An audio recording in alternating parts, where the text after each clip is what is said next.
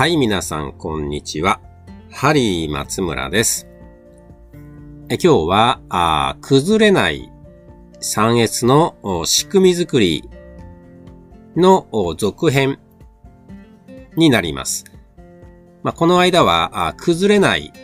3越の仕組みづくりについてお話をいたしました。繰り返しますが、まずは 2S からやってみる。しかも、どこか限定した選んだ場所で、いわゆるパイロットシステムを作っていく。そしてこれを横展開していくということについてお話をいたしました。詳しいことはこの崩れない 3S の仕組みづくりのエピソードをお聞きいただければと思います。この崩れない 3S の仕組みづくりの中で、特にこの崩れ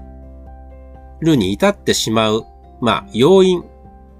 の、一つに挙げられることとして、余剰品があります。エクセスとでも言うんでしょうか。この余剰品をどう置くか、どのように管理するか、これがきちんとできないことによって、そこから、結果として、せっかく作ったシステムもくしゃくしゃになってしまうという事例が少なくありません。この間もお話ししましたが、格納棚を決めていくわけですね。棚番地があり、どこに何を置くのかのラベル作りをしていき、そのラベルを貼っていくわけです。が、時と場合によっては、その決められた格納棚の中に収まりきれない数量が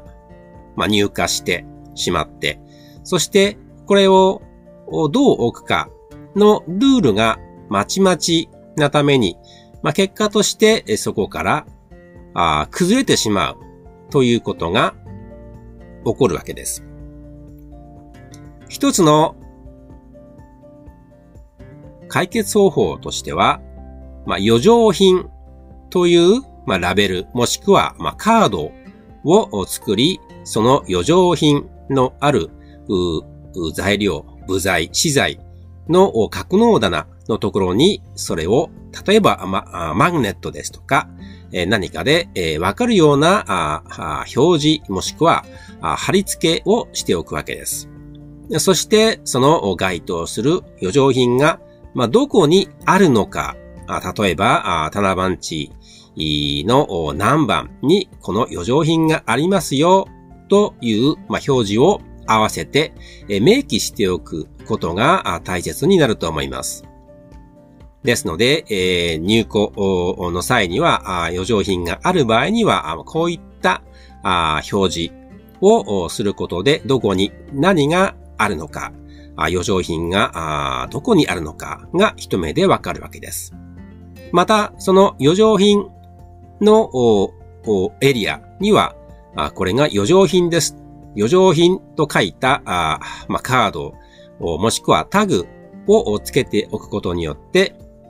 この余剰品のオリジナルのものとこの余剰品とがマッチするわけですね。もちろん余剰品があるというのは何か原因があるわけですが、